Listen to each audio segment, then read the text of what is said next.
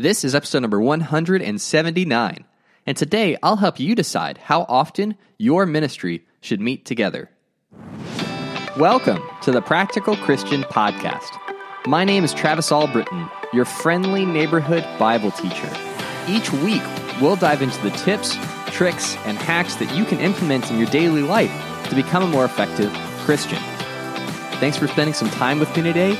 Now let's jump into your daily dose of practical Christian training. So, as a leader, one of the most challenging things to figure out is what is the sweet spot for meetings of the body. Whether you are in the full time ministry and you're trying to figure out how to keep people connected during the week, or if you just lead a smaller ministry or a small group and you're wondering, how often should we meet together to meet the desired end goal for the group? You know, because people have Sunday, midweek services, small groups, community service opportunities, getting one on one time with people. There's a lot of things that you could be doing to stay invested in the body of Christ. And so, as a leader, the question you want to ask yourself is what will set up your ministry for success? And what you the the sweet spot that you're going for is where everyone is going to be able to be present but not be overburdened. All right? That is what you're shooting for, where you can get really close to 100% engagement and participation without making people feel like this is just too much for me to keep up. All right?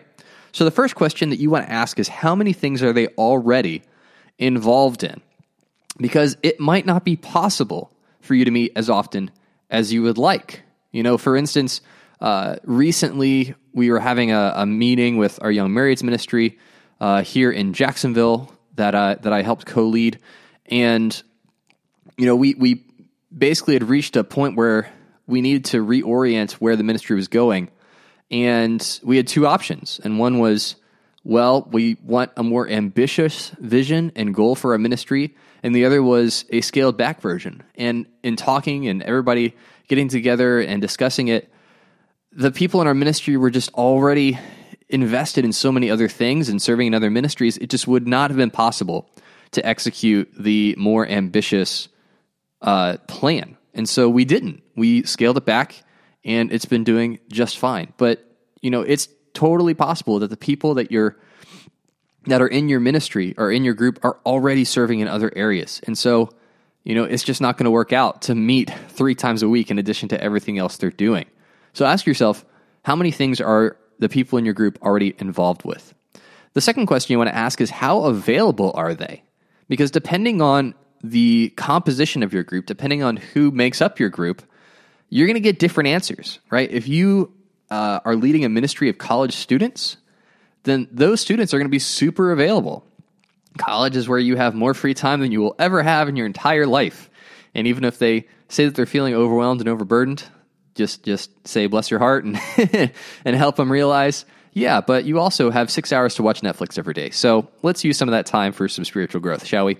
So, so if you're leading college students, you can get away with meeting a lot more frequently because they have that free time. If you are leading a small group of young families, parents with kids, they're going to be less available because they are also shuttling their kids around to different activities and getting them down in time for, you know, bedtime, normal routine. And, you know, it, it's just a lot going on. And so they're not going to be as available as college students, for instance, or teens. Maybe you're, le- you're helping uh, minister to teens and they're available, but they're not as mobile. You know, they don't all have cars. They can't all get to your meetings. And so if you're relying on parents to get teens to events, they're not going to be able to be at as many things as college students, for instance. So understanding who it is you're serving and depending on where they are in their life, just how available they are to meet together. That's another question to ask yourself when trying to figure out how often you should meet. And then the third question you should ask yourself, and this really does put the burden on you as a leader to figure this out, is what do you need to achieve your goal? Right? What do you actually need to do? How often do you actually need to meet? You know, every ministry and every small group should have a clear objective, should have a clearly understood reason of why does your ministry exist? What is the point? What is the goal? What are you trying to do? Every ministry should have that uh, clearly laid out. And so you need to decide how often you need to meet in order to fulfill that goal. Now, often the mistake that I see leaders make is they err on the side of, well, we'll just meet more. And then at some point, we'll realize we're meeting enough or we're meeting more than enough. And then by default, we'll be meeting enough. But really, that's just lazy. If I'm being honest with you, it's just lazy and it really lacks empathy for the people that you're hoping to lead. Take the time, do the due diligence, spend the time figuring out okay, if this is the goal, then this is what we need to do to get there, to accomplish the goal. So, based on that, and based on what kind of people are in my group, this is how often we should meet. And, and have a plan that takes all those things into account. All right. Don't don't just say, well, I got free time, so everyone else should commit to my schedule. Don't do that. Be considerate, be empathetic, and figure out what do you actually need to achieve your group's goal.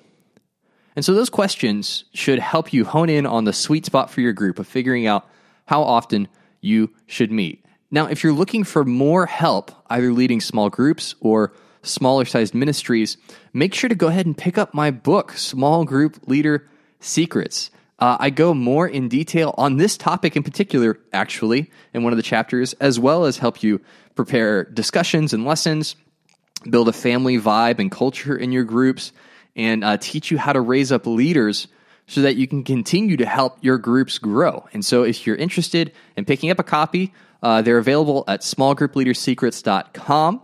Uh, if you want a hardcover, that's going to be the best place for you to go, uh, where you get the best deal. And if you want a Kindle or an ebook, it is available on Amazon. Well, that is it for today. Make sure to smash that subscribe button to get daily practical tips just like this one. If this podcast has really been helpful for you, uh, please consider uh, giving on Patreon and helping support the podcast so we can keep it advertisement free and keep these episodes rolling out there. And if this episode has helped you or benefited you, please pass it along to one person that you know would benefit from listening to it. Every day is an opportunity to grow closer to God and make a positive impact on the people around you. Take action with what you've learned and help make the world a little more like heaven. Thanks for listening, and I'll talk to you soon.